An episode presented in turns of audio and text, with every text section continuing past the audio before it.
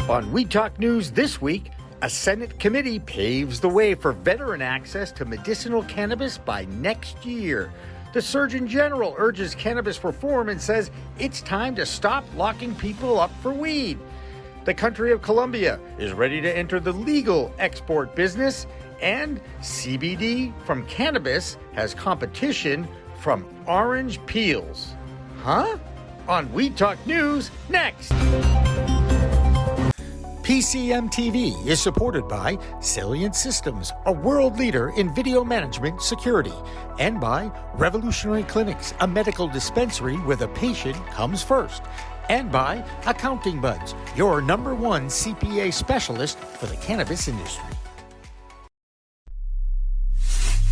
We are Pro Cannabis Media.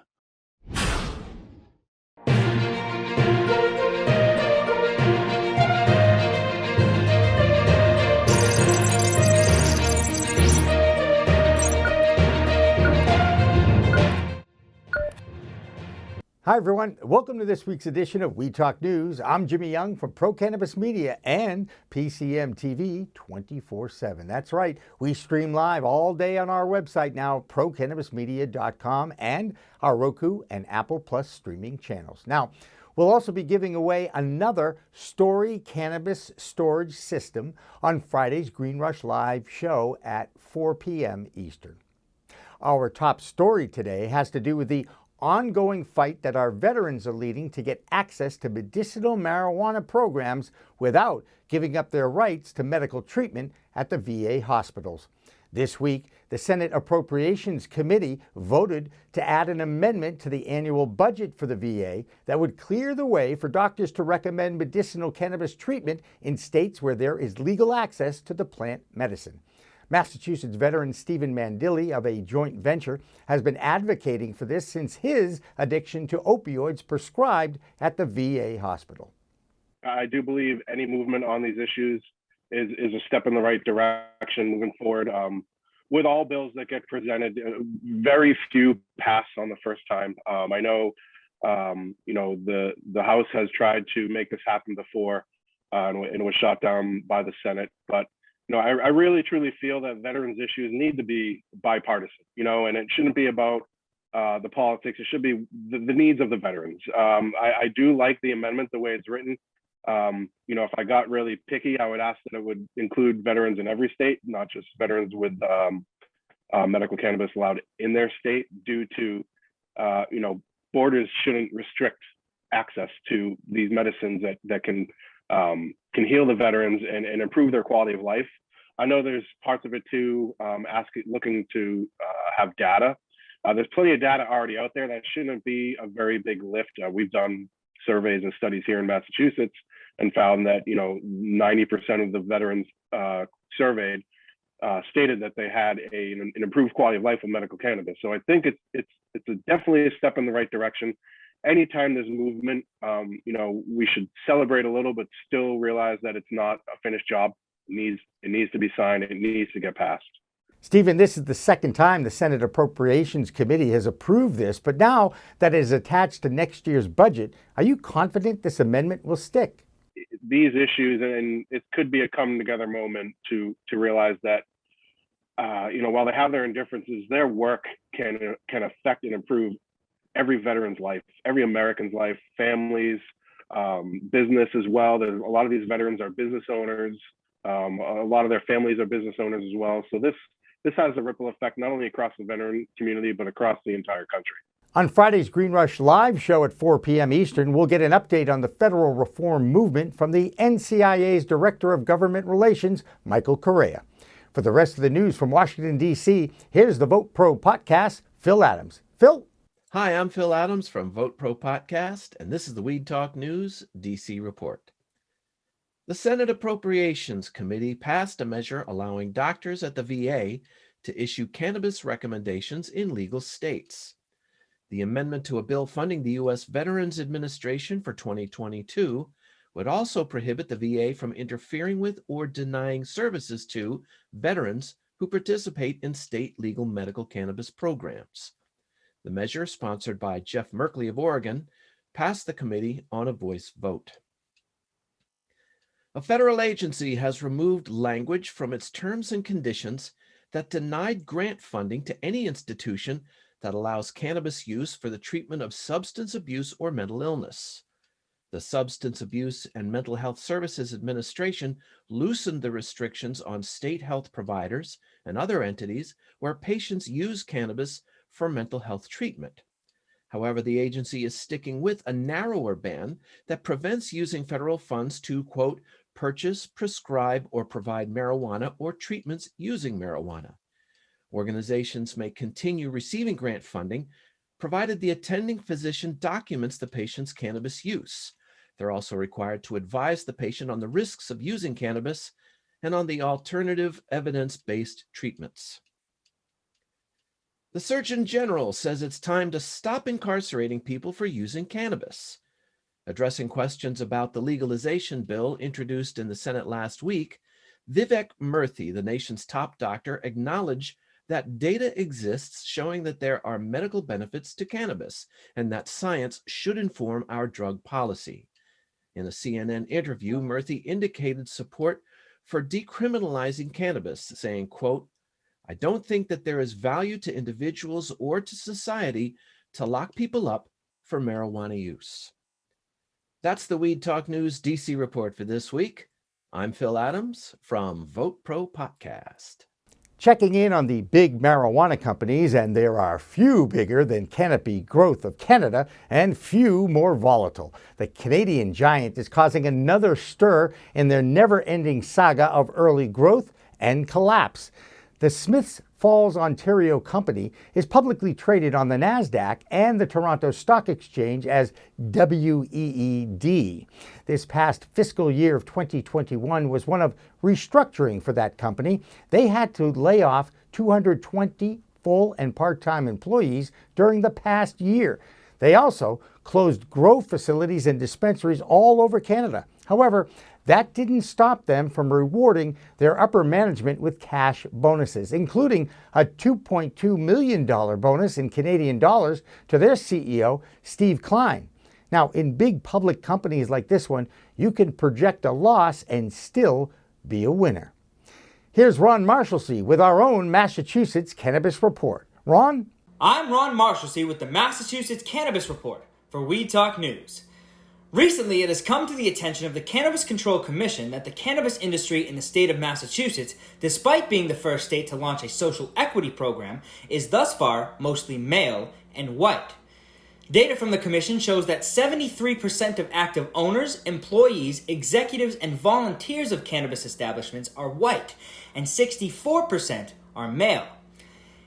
In a quote, Commissioner Camargo of the CCC discussed appreciation for the work of previous commissioners, but also how far behind Massachusetts was in the industry. She also stated, It's devastating, I think, because there's only a certain window of opportunity for these companies to get started, to get capital, but most importantly, to get their host community agreement.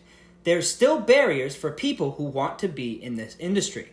Each cannabis business in Massachusetts is required to create a positive impact plan, such as expungement clinics or mentorships, to benefit areas disproportionately impacted by prohibition, as well as create a diversity plan.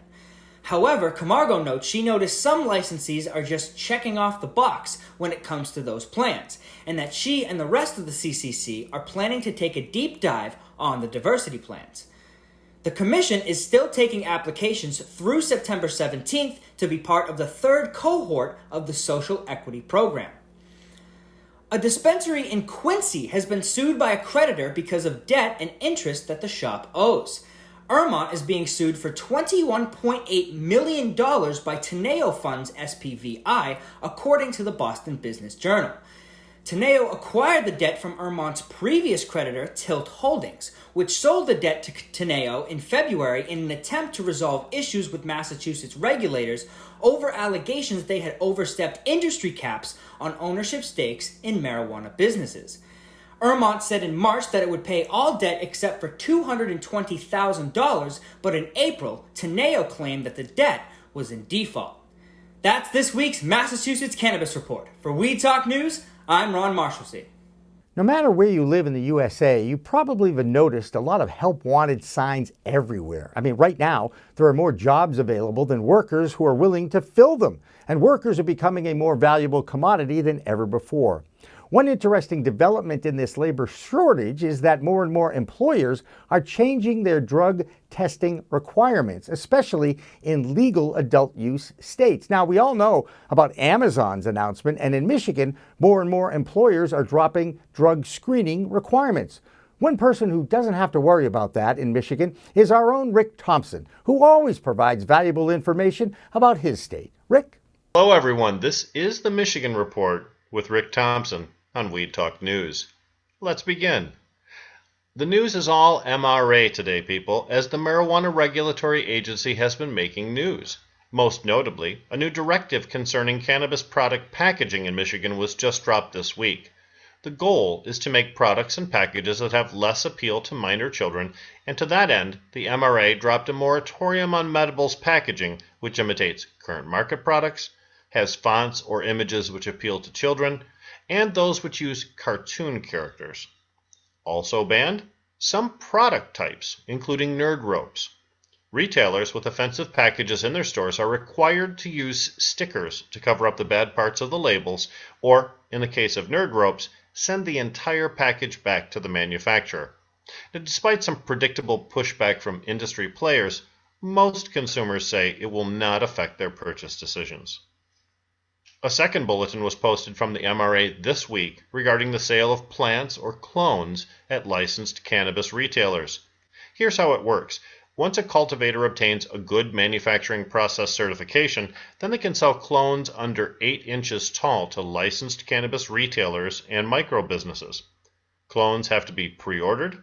No more than three clones can be sold in a single order. The grower is responsible for transporting the clones to the retailer, and the customer must pick up the clones within seven days of being created by the grower. And the final MRA news story involves the publication of the proposed administrative rule changes for the recreational and medical cannabis programs.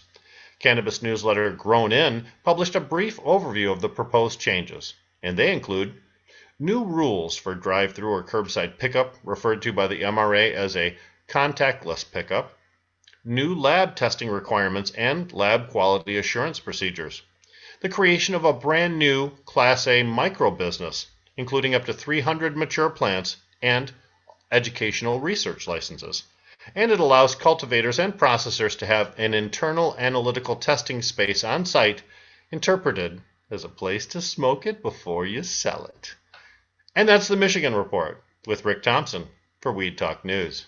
The next states who are hoping to get the question of legalization for cannabis adult use are in Arkansas and in Wyoming.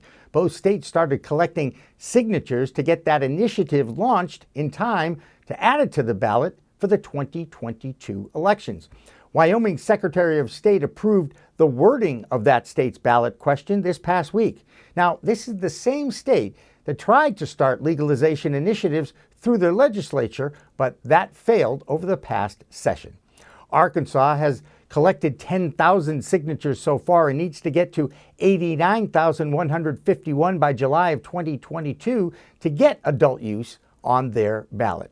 No such problem in Vermont, where our green nurse there, Jessilyn Dolan, continues to be right in the middle of their new adult use regulations and rollout. Jessilyn?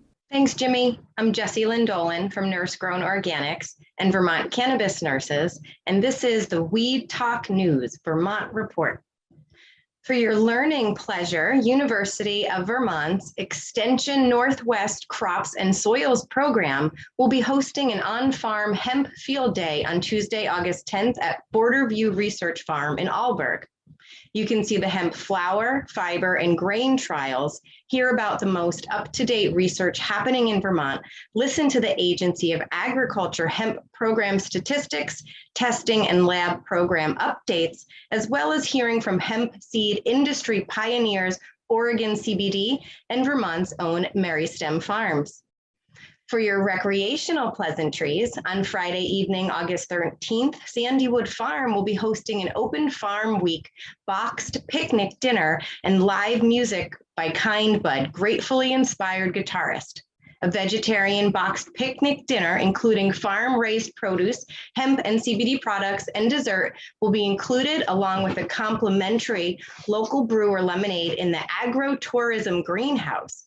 So come keep the community fed and farmland in production at Sandywood Farm. Vermont. Vermontawana hemp farm tours are now every Saturday until harvest. Tours start at Mike's Tiki Bar in East Burke with a ride to Off Pist Farm located in Sutton. Their attendees will see an interactive presentation that details how hemp is germinated, planted, treated, harvested, and processed as they tour the fields and greenhouses, followed by snacks, beverages, and complimentary samples of Ospitz Farm certified organic hemp. That's the Vermont Report for Weed Talk News. I'm Vermont's cannabis nurse, Jessilyn Dolan. Now, if you follow various state initiatives for cannabis reform in different states, every one of them has taken a different path.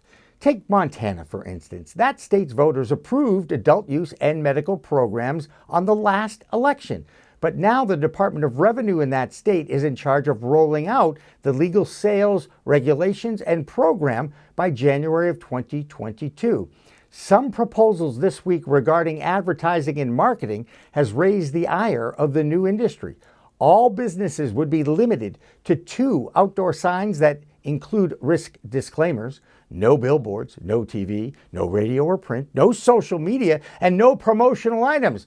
Oh, but they will let you build your own website. So, exactly how are you going to educate your populace when you can't use any media to do that?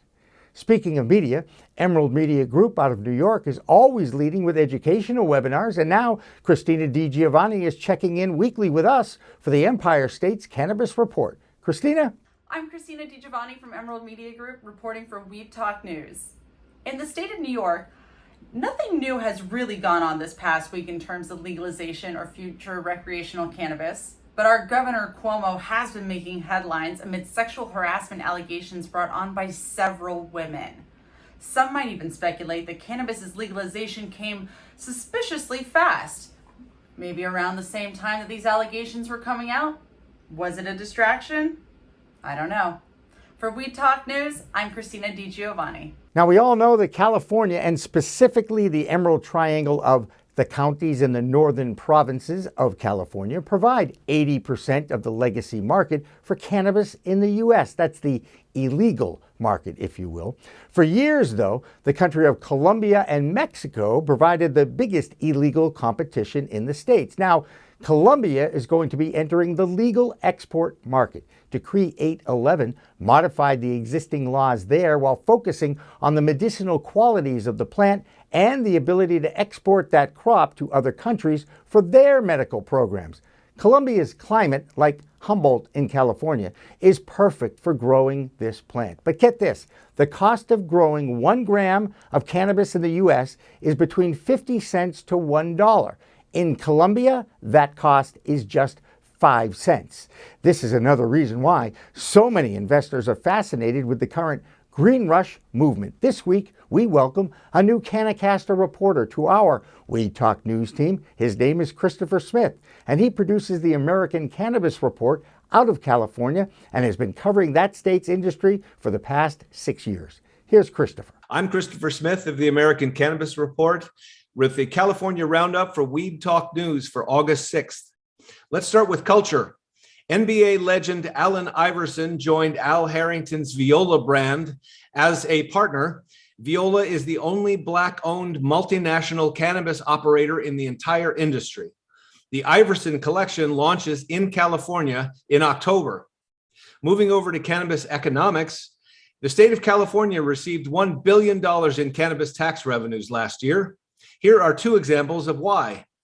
After initially banning dispensaries from its downtown area, the city of Modesto now sees more revenue from cannabis than from hospitality. So it's launched the Motown Cannabis Pass, Motown Cannapass, a passport to tourism and discounts. It's believed to be the first of its kind in the United States. Santa Barbara County has announced its agricultural revenues for 2020. And as usual, strawberries are the top of crop, but cannabis is now number two, knocking cauliflower, broccoli, and wine grapes off the podium. And one more last word about history. This week is the 84th anniversary of the Marijuana Tax Act of 1937. As with alcohol, the prohibition of cannabis and hemp is the second complete federal failure. The United States is now simply 84 years behind in medicine, plastics, and everything else that cannabis and hemp can be used for. And I'm Christopher Smith, publisher of the American Cannabis Report, reporting for Weed Talk News, August 6th. And finally, just a few more notes. Louisiana's decriminalization rules started this past week. You can now possess up to one half ounce of cannabis legally in Louisiana right now. What fun Mardi Gras will be. You think they'll call it Mardi Gras? Ooh, I couldn't help myself. Sorry. Oklahoma cannabis regulators are getting sued for holding closed door meetings violating a state law while enacting so called emergency regulations. And with all this hoopla about lab created Delta 8 THC versus Delta 9 and CBD being used for everything that ails you, comes this development from the chemistry department. A former NFL player named Chris Hetherington, who played for the San Francisco 49ers, Bengals, and Colts, is behind a molecularly identical product to cannabis CBD. It's called Peels. Why? Because it comes from orange peels. I kid you not. The Connecticut native is claiming that it has all the same qualities and benefits that CBD does. Now, before you chalk this one up to another wannabe athlete wanting to get into the cannabis business, he is a graduate of Yale University and he was an All American three sport athlete. You'll find him at his driving range in Cheshire, Connecticut. You just can't make this stuff up. Huh? I tell you, it's crazy out there. That's this week's Weed Talk News. I'm Jimmy Young from Pro Cannabis Media. Remember, it's a whole new world of weed out there. Use it responsibly.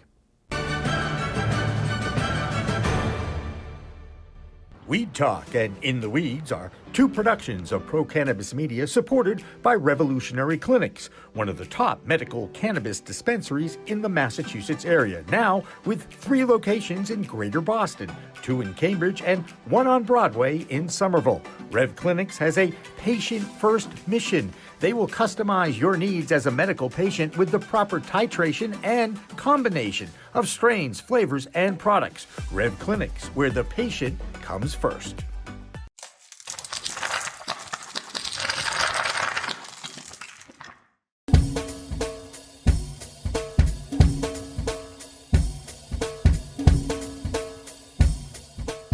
Difference is building a solution for that individual, not just a custom. Here's a box, here's a video, here's how you make your VMS. We custom design and custom build every situation for exactly what the customer needs. And we keep the cost low. We have multiple tiers, you know, as far as what you're looking at on the cost side of things. If you want a one-time, you know, where you just pay one initial cost, we have that. If you want to maintain your system and have the highest protection and highest capabilities and highest upgrades at all times, we have different plans for you. But we scale it so it's scalable and affordable 100%.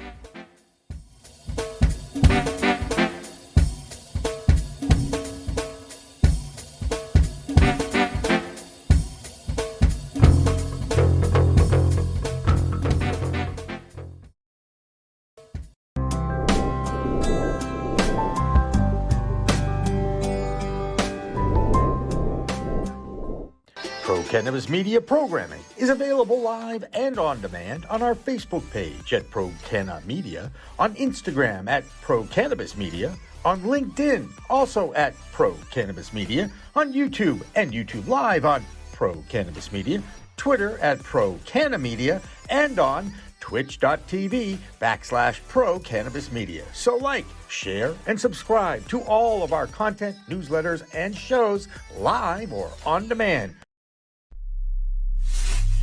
We are Pro Cannabis Media.